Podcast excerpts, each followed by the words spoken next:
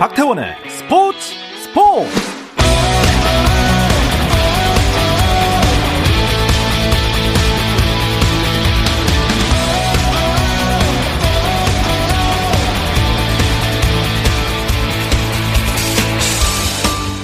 스포츠가 있는 저녁 어떠신가요? 아나운서 박태원입니다. 네, 오늘 이슈들을 살펴보는 스포츠 타임라인으로 출발하겠습니다.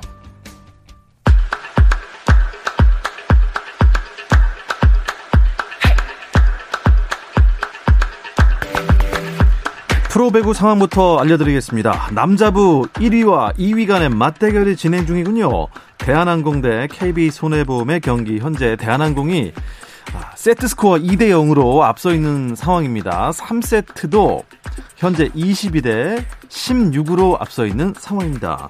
자, 여자부로 가보겠습니다. 2위 도로공사와 3위 GS 칼텍스의 경기가 펼쳐지고 있는데요.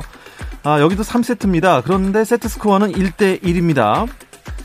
3세트가 진행되고 있는데요. 한국도로공사가 GS 칼텍스에 16대 12로 앞서 있습니다. 프로농구 KBL 코트에서는 5위 원주 DB 대 2.5경기 차 8위 대구 한국가스공사의 경기가 진행 중입니다. 올 시즌 앞선 세 차례 맞대결에서는 가스공사가 공교롭게도 모두 승리했었는데 오늘은 어떨까요? 아, 오늘도 가스공사가 힘을 좀 내고 있습니다. 4쿼터 시작한 지 얼마 되진 않았습니다. 9분 정도 남았는데요. 73대 67로 네, 6점을 가스공사가 앞서 있는 상황입니다. 새해 두 번째 평가전을 앞둔 축구대표팀의 파울로 벤투 감독이 5대1 대승을 거둔 아이슬란드 전보다 더 나은 모습으로 카타르 월드컵 최종 예선 2연전을 마무리하겠다고 각오를 다졌습니다. 벤투 감독은 아이슬란드전에서는 결과도 중요했지만 새로운 선수들이 대표팀에 적응하도록 도운 것도 소득이었다며 다가오는 최종 예선 경기를 최선의 방법으로 준비하고 있다고 밝혔습니다. 또 몰도바전 선수 기용과 관련해서는 뭐 초반 선발 명단에 많은 변화가 있을 것 같지는 않다고 전했습니다. 2022 베이징 동계올림픽에 출전하는 한국 쇼트트랙 대표팀 명단이 확정됐습니다. 대한빙상경기연맹은 여자 대표팀에 최민정, 이유빈, 김아랑, 서휘민, 박지윤을 선발했고요. 대표 선발전 3위를 차지했던 김지윤은 부상 여파 때문에 제외됐습니다. 최민정과 이유빈, 김아랑은 개인전과 단체전에 출전하고 서휘민과 박지우는 단체전에만 나섭니다. 남자 대표팀은 선발전 순위 그대로 올림픽에 출전하는군요. 황대헌, 이준서, 박장혁은 개인전과 단체전, 곽윤기와 김동욱은 단체전에 출전합니다. 미국 프로농구 NBA에서는 댈러스 매버릭스가 토론토 랩터스를 102대 98로 이기며 4연승을 질주했습니다. 루카 돈치치는 시즌 최다인 41득점을 기록하며 팀을 승리로 이끌었습니다. LA 레이커스는 인디애나 페이서스와의 경기에서 104대 111로 패하고 말았고요. 필라델피아 세븐테식서스는 조엘 엠비드의 50득점 활약 속에 올랜도 매직과의 경기에서 123대 110으로 승리했습니다.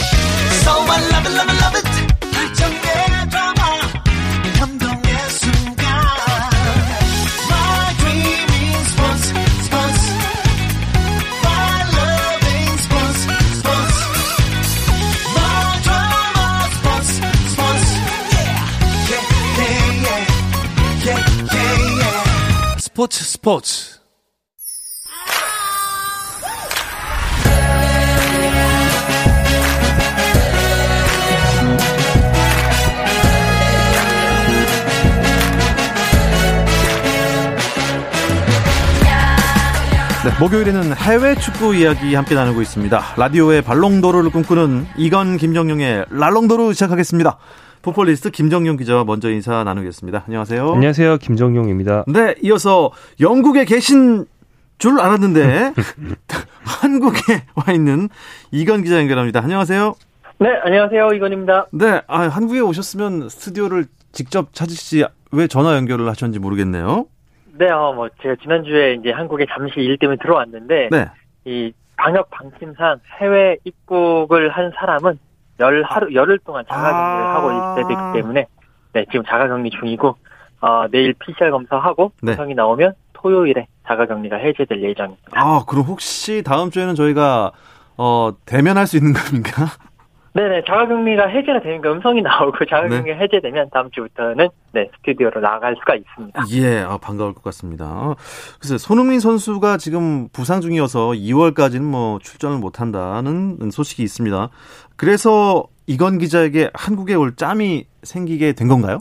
아, 네, 뭐, 그렇습니다. 이제, 원래, 당초 1월 24일부터 A매치 기간이 있기 때문에, 네. 아, 그 기간 2주 정도 동안에 제가 잠시 일 처리를 위해서 한국에 다녀갈 예정이었는데, 손흥민 선수, 황희찬 선수가 동반 부상을 당하면서 경기에 나설 수 없으니까, 그래, 이때가 차라리, 어, 좋은 기회다 싶어가지고, 후딱, 네, 비행기 타고 날아왔습니다. 아, 예, 귀국을 다시 한번 축하드리겠고. 아, 그래도 오시기 전에 손흥민 선수 몸 상태는 좀 체크를 하셨나요?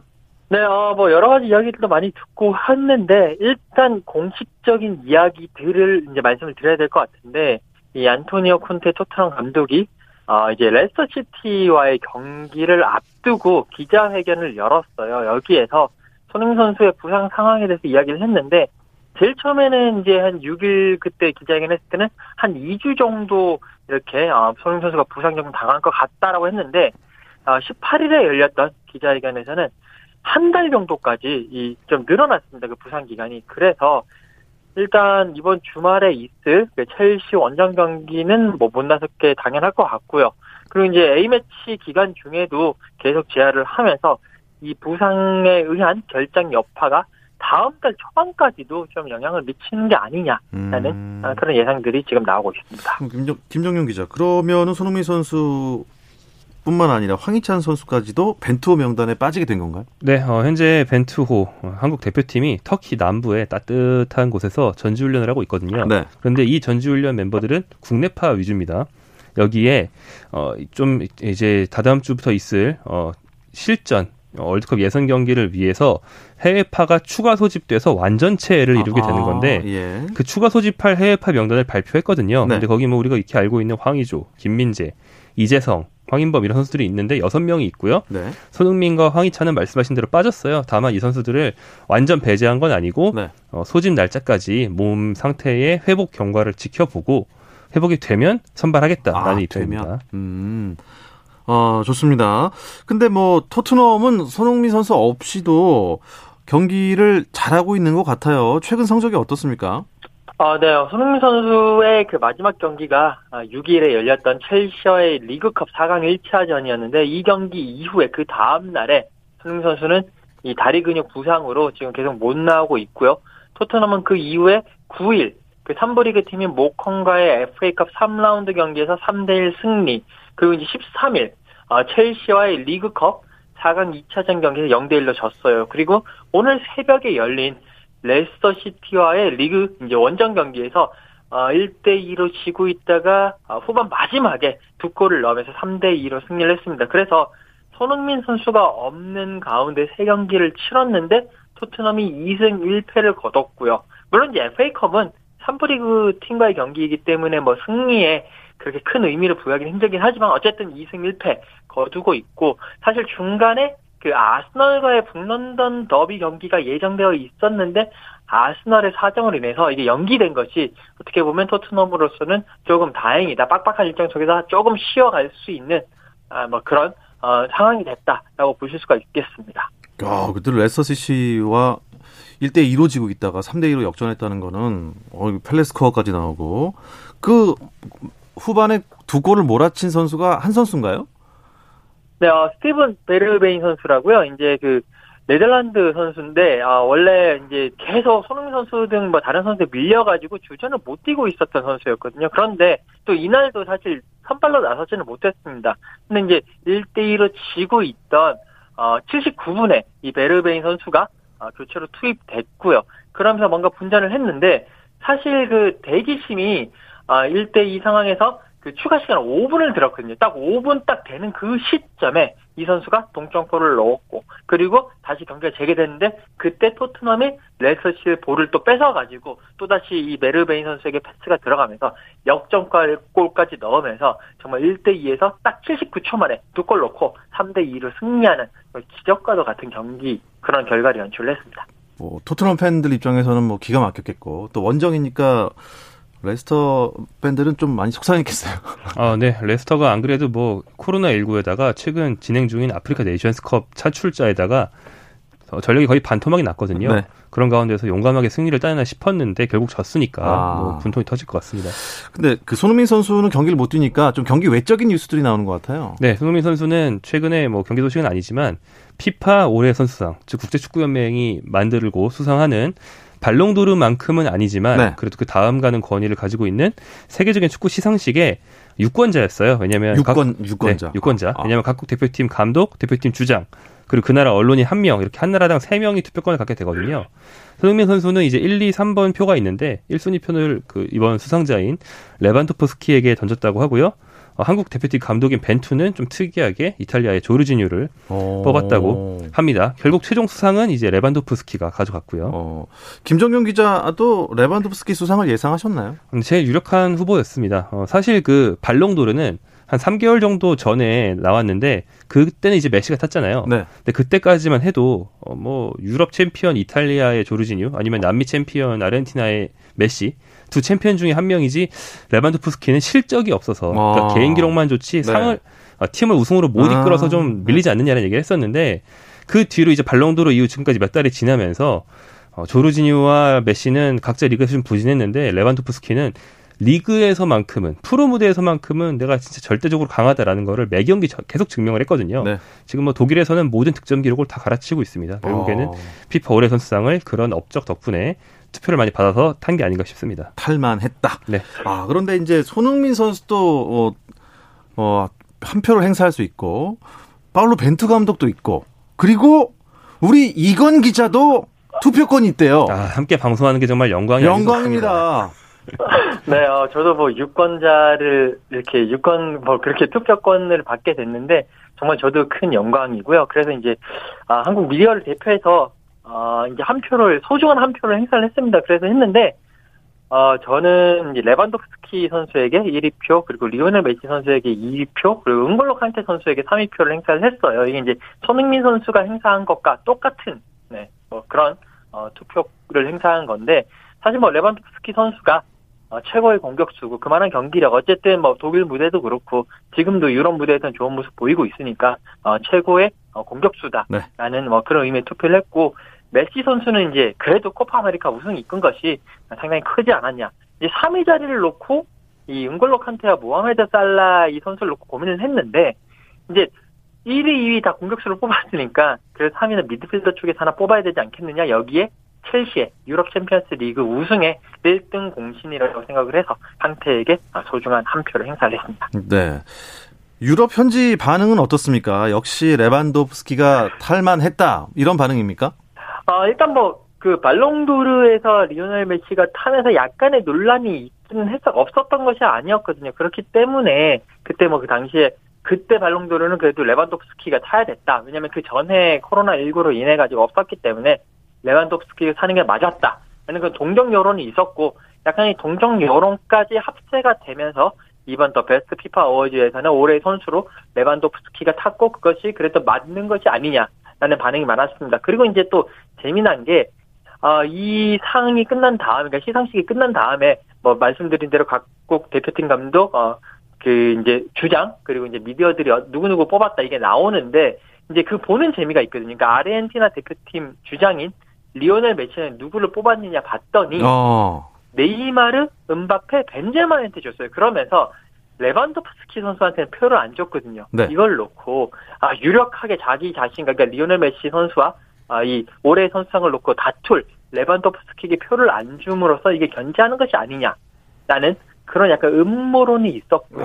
아, 반면에 이제 포르투갈 팀의 주장인 호날두 선수는 일단 1위표 레반도프스키부터 시작을 하고 그다음에 2위 캉테, 3위 조르진을 주면서 어차피 이번엔 나는 안 되니까 차라리 메시에게 표를 주느니 레반도프스키에게 힘을 실어주자. 예. 네, 라는 그런 분석들이 나오고 있습니다. 참 그 경기 외적인 또 투표 외적인 뭔가 요런 요런 스토리도 참 재밌네요. 어, 근데 피파 어워즈 올해 선수상만 있는 게 아니잖아요. 네, 어, 올해 골, 올해 가장 멋진 골을 전 세계에서 한 개를 꼽아서 주는 상이 있습니다. 전 세계에서요? 그렇죠. 네. 푸스카스상이라고 하는데 네. 이걸 작년에 손흥민 선수가 그 70m 드리블에 이은 그 골로 수상을 해서 아, 네, 그 피파 어워즈의 그 당당한 주인공이 됐거든요. 네. 이번에는 손흥민 선수의 동료였던 토트넘 소속이었던 미드필더 라멜라가 그 라보나라고 하죠. 그 한쪽 발을 다른 발 뒤로 교체시키면서 차는 그 기술로 예. 넣은 그 골을 통해서 수상을 했어요. 그러니까 토트넘이 2년 연속 푸스카스상 수상자를 배출하면서 비록 뭐 본상 수상은 아니지만 당당히 이제 피파 어워즈의 주인공이 됐고 다만 이제 라멜라는 현재 토트넘이 아니고 이적을 해갔습니다. 네. 그리고 이제 올해 골키퍼, 올해 감독 등은 첼시가 챔피언스리그 우승을 했다 보니까 뭐 에두아르 멘디, 토마스 투헬 이런 첼시 사람들이 탔는데 또 여자 부문에서 눈여겨볼 점이 있는데요. 지소연 선수가 소속된 첼시 여자팀도 챔피언스리그에서 우승은 못했지만 준우승을 했거든요. 그래서 첼시 여자팀 감독인 엠마 헤이스 감독도 감독상을 수상하면서 네. 첼시는 남녀 팀이 모두 감독상을 가져가는 쾌거를 이뤘습니다. 네. 어, 그러니까 뭐 토트넘은 가, 2년 연속 가장 아름다운 골을 넣은 팀이 됐어요, 이건 기자. 네, 그렇습니다. 뭐 말씀드린 대로 어, 뭐 토트넘 그 지난해에는 손흥민 선수가 70m 드리블로 골을 넣었고 이번 같은 경우에는 라멜라 선수도 있었지만 어, 이제 최종 후보 3명이 라멜라 선수, 그리고 체코 대표팀의 패트릭 시크 선수. 이게 이 선수가 유로 2020 스코틀랜드전에서 약 한 50m 정도 그 장거리 슈팅으로 골을 넣어가지고 후보에 올랐고, 이란 국적이면서 포르투에서 뛰고 있는 타레미 선수가 그 첼시와의 챔피언스리그 경기에서 오버헤드킥 득점으로 이제 최종 후보에 올랐는데 뭐 팬투표라든지 패널 투표 이런 것들로 뽑았거든요. 팬 투표는 아무래도 이란 쪽에서 몰표를 받은 타레미 음. 선수가 상당히 좋은 어, 많은 표를 얻었습니다만 결국에 패널이라든지 여러 전문가들의 투표에 의해 가지고 그래도 뭐 오버헤드킥보다는 그 라보나 킥이 더 좋지 않겠느냐 그러면서 라멜라 선수가 어, 또 수상의 영광을 안으면서 뭐 토트넘은 또 자랑을 하더라고요. 우리는 지난해에는 손흥민, 이번에는 물론 지금은 아니, 지금 우리 소속은 아니지만 그래도 어, 에릭 라멜라 선수가 푸스카스를 넣으면서 우리는 앞으로 음. 푸스카스 FC라고 불러야 된다라는 아, 농담도 하는 뭐 그런 모습도 보였습니다. 토트넘 푸스카스 FC 예. 좀 말이 길어지긴 했지만 멋있습니다. 아, 경기 얘기로 다시 돌아와서요. 오, 오늘 브랜트포드 대 맨체스터 유나이티드 경기도 있었죠. 네, 맨체스터 유나이티드가 하위권의 브랜트포드를 맞아서 뭐 쉽게 승리했습니다. 3대 1로 승리를 했고요. 맨유의 그 20세 신예 미드필더인 엘랑가란 선수가 네. 어, 팀의 첫 골을 넣었고 뒤를 이어서 팀의 스타들인 그린우드와 래시퍼드까지 득점을 했습니다. 근데 이제 메뉴는 토트넘보다 한 경기를 두 경기를 더 치렀음에도 불구하고 토트넘보다 승점이 더 적어요. 그래서 아, 메뉴는 아직 갈 길이 아주 멉니다. 갈 길이 멀군요. 이건 기자 그러면 글쎄요 뭐 갈 길은 멀지만 팀 분위기는 어떻게 괜찮아졌습니까? 아 이게 팀 분위기가 조금 애매한 게 일단 브랜트포드와의 경기에서 승리는 했습니다만 그래도 경기력 전체가 경기력이라는 팀 분위기 자체가 아직까지는 조금 어, 안 좋은 상황입니다. 그러니까 어, 브랜트포드 전에서도 전반전에는 그렇게 좋은 경기력이 아니었기 때문에 어, 상당히 조금 계속 시한폭탄을 안고 가는 그런 아. 모습이고 특히 이제 후반전 도중에 호날두 선수가 교체돼서 아웃됐거든요. 그러면서 호날두 선수가 자신의 교체에 대해서 막 이렇게 되게 분통을 터뜨리는 아. 그런 모습을 보이면서 예. 뭔가 구설수에 올랐습니다. 그러면서 앞으로 계속 좀 추스려 나가야 되는 음. 네, 그런 모습을 보여야 될 것 같습니다. 오늘 맨유랑 경기를 한 이 브랜트포드란 팀이 그 경기 중에 심장마비로 갑자기 쓰러진 덴마크의 그 에릭센 선수. 이 에릭센 선수가 이 브랜트포드와 접촉을 하고 있다는 뉴스가 있어요. 네, 어, 크리스티안 에릭센 선수가 현재 브랜트포드를 비롯해서 뉴캐슬, 레스터까지 아. 여러 잉글랜드 팀과 접촉을 하고 있다라는 보도가 있었는데요. 에릭센 선수는 작년 여름에 열렸던 그 유로 본선에서 덴마크 대표로 뛰다가 어, 갑자기 쓰러졌죠, 말씀대로. 그래서 네. 심장 옆에 제세동기를 삽입한 상태입니다. 근데 이제 문제는 이탈리아 축구 규정상 이 제세동기를 단 선수는 안전상의 이유로 아예 등록이 불가능하거든요. 아. 그래서 당시에 이탈리아 팀인 네. 인테르밀란 소속이었다가 어, 인테르밀란에서 이제 계약을 해지하고 나와서 이걸 달았음에도 불구하고 받아주는 규정의 리그로 옮기고 싶다는 거예요. 왜냐하면 이제 올해 말 열리는 카타르 월드컵까지 선수 생활을 쭉 하고 싶다는 거죠. 그래서 현재는 스위스에서 개인 훈련을 하면서 새 팀을 알아보고 있습니다. 어, 그럼 축구하는 데는 뭐 문제 없다는 그런 몸입니까? 어, 네, 뭐 물론 각별한 주의가 필요하겠죠. 심장 문제라는 게 재발하면 이제 목숨과 직결되기 때문에요. 하지만 이 비슷한 예가 있거든요. 어, 현재 아약스 소속인 네덜란드 대표 수비수 블린트란 선수가 한때 메뉴 소속이어서 이제 친숙하실 텐데 제세 동기를 달고 몇 년 동안 잘 뛰고 있습니다. 어, 충분히 관리를 할 수 있다는 거죠. 네. 자, 우리 다 손흥민, 황희찬 선수를 제외한 다른 유로파들은 벤투에 이제 합류할 예정인데요. 잠시 쉬었다 와서 이야기 나누겠습니다. 감동의 순간을 즐기는 시간. 스포츠 스포츠. 박태원 아나운서와 함께합니다. 해외 축구 이야기를 나누는 라디오의 발롱도르 이건 김정용의 랄롱도르 듣고 계시고요. 풋볼리스트 김정용 기자. 지금은 영국이 아닌 국내에서 자가 격리 중인 이건 축구 전문 기자와 함께하고 있습니다. 김 기자, 그 우리 유럽파들이 합류하기 전에 친선 평가전을 터키에서 한 번 더 치르죠. 네, 어, 한국, 대표팀 벤투호는 내일 오후 8시 터키 전지훈련지로 몰도바를 불러서요. 몰도바와 국가대표 평가전을 갖게 됩니다. 음, 아이슬란드전에서는 어마어마한 대승을 거둬서 몰도바전은 더 많은 점수를 낼 수 있을 것 같다는 생각도 들어요. 네, 지난주 토요일이었죠. 15일에 아이슬란드를 불러서 경기를 했는데 5대 1로 대승을 거뒀어요. 아이슬란드가 뭐 약간 1.5군이었다고 하지만 한국도 마찬가지였기 때문에 어, 두 팀 간 전력 격차가 잘 반영된 그런 결과라고 보시면 되겠고요.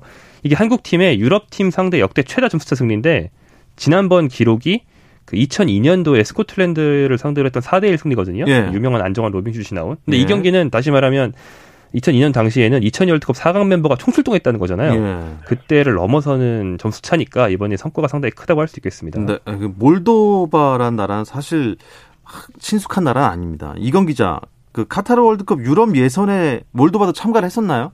네네, 몰도바 참가를 했고요. 유럽의 정말 작은 나라고, 어, 그, 우크라이나 쪽 그쪽 아래쪽에 있는 나라긴 한데 정말 작습니다. 찾기도 힘든 나라인데, 일단, 어, 피파 랭킹은 181위로 상당히 약체고, 월드컵 예선전 그 F조에 들어간데 뭐 덴마크 이런 팀들이 있는 어, 그 조였는데, 10경기를 치렀거든요. 거기에서 1무 9패. 딱 아. 10경기 동안에 5골 넣고 30골 내줬습니다. 그러면서 아무래도 객관적인 전력상으로는 한국보다 한 수나 두 수 정도 아래에 있는 팀은 맞고요.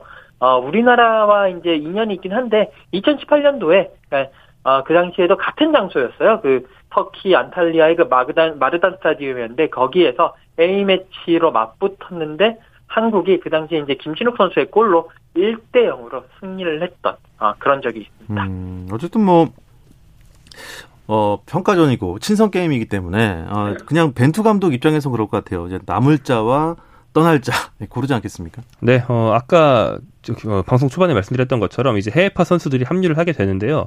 그럼 그만큼 국내파들이 돌아가야 되거든요. 음, 그래서 그렇죠. 그 친선전이 다 끝난 다음에 친선전 일종의 오디션이 되고요. 오디션을 통과한 선수들이 남아서 해외파와 합류.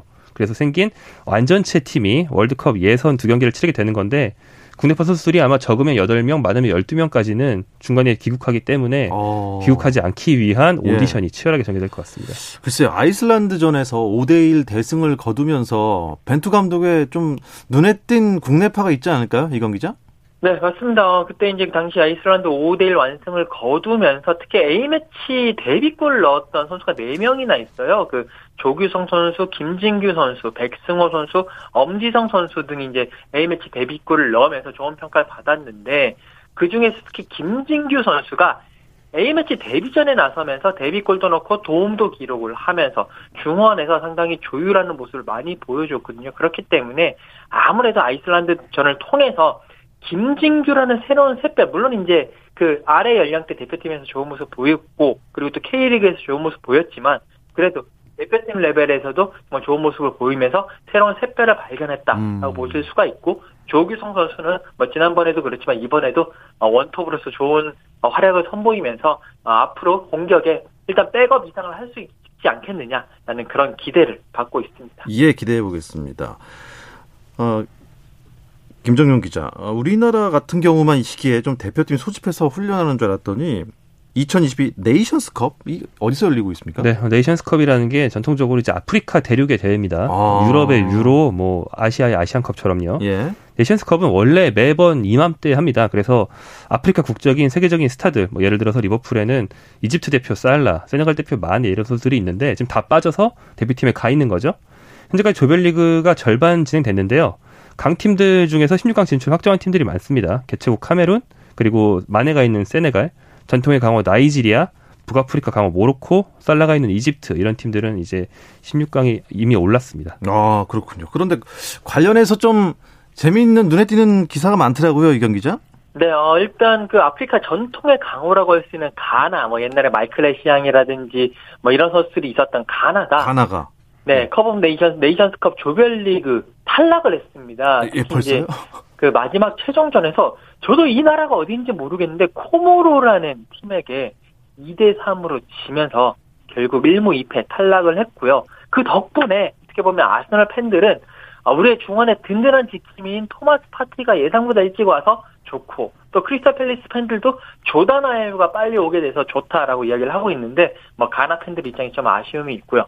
또 아스널의 오바메양 선수 같은 경우에는 지금 말도 많고 탈도 많은데 네이션스컵 치르러 들어가면서 코로나19 양성 판정을 받으면서 경기 못 뛸 것 같다 그러더니 또 이제 그거 끝나고 나니까 심장에 이상이 생겼다. 그러면서 결국 어 이제 팀의 가봉 팀에서 나와서 아스널로 복귀하는 뭐 그런 이야기들 여러 가지 이슈들이 어... 많이 나오고 있습니다. 와, 그 이렇게 되면 가나가 일찌감치 떨어졌고 어떻게 하게 어, 어떤 팀 우승 가능성이 있을까요 그럼요? 어 네이션스컵은 예측이 좀 힘들긴 한데 21세기 들어서 북아프리카 강세가 굉장히 눈에 띕니다. 거기에다가 살라까지 현재 세계 최고 선수 수준이니까 아마 북아프리카의 이집트가 우승 후보처럼 보이고요. 또 개최국 카메룬도 있죠. 이 두 나라는 전전대회 2017년도 대회 결승에서 맞붙었던 두 팀인데 이번에도 이 두 팀이 우승 후보 1순위, 2순위를 다투지 않나 생각합니다. 네. 자, 끝으로 이건 기자가 겨울 이적 시장 분위기 간단히 좀 설명해 주시죠. 네, 전체적으로는 아직까지 조용합니다. 뭐 대여급도 없고 여러 가지 간을 보고 있는데다가 코로나 19 때문에 여파 때문에 아직까지 시장이 활성화되지는 않은 모습인데 다만 사우디 자본이 들어와가지고 지금 돈이 풍부하게 넘쳐나고 있는 이 뉴캐슬이 초반 시장을 주도를 하고 있어요. 어. 아틀레티코 마드리드에서 예. 키어런 트리피어 데려왔고 크리스 우드도 영입을 하면서 계속 이 뉴캐슬이 주도하지 않을까라는 어, 그런 분위기입니다. 아, 이 또 돈이 지배하는 그쪽이네요. 네, 이야기 끝으로 이번 주 랄롱도는 여기서 마치겠습니다. 아, 이건 기자, 다음 주에는 스튜디오에서 봬요. 고맙습니다. 네, 감사합니다. 네, 풋볼리스트 김정용 기자 오늘 수고하셨습니다. 고맙습니다.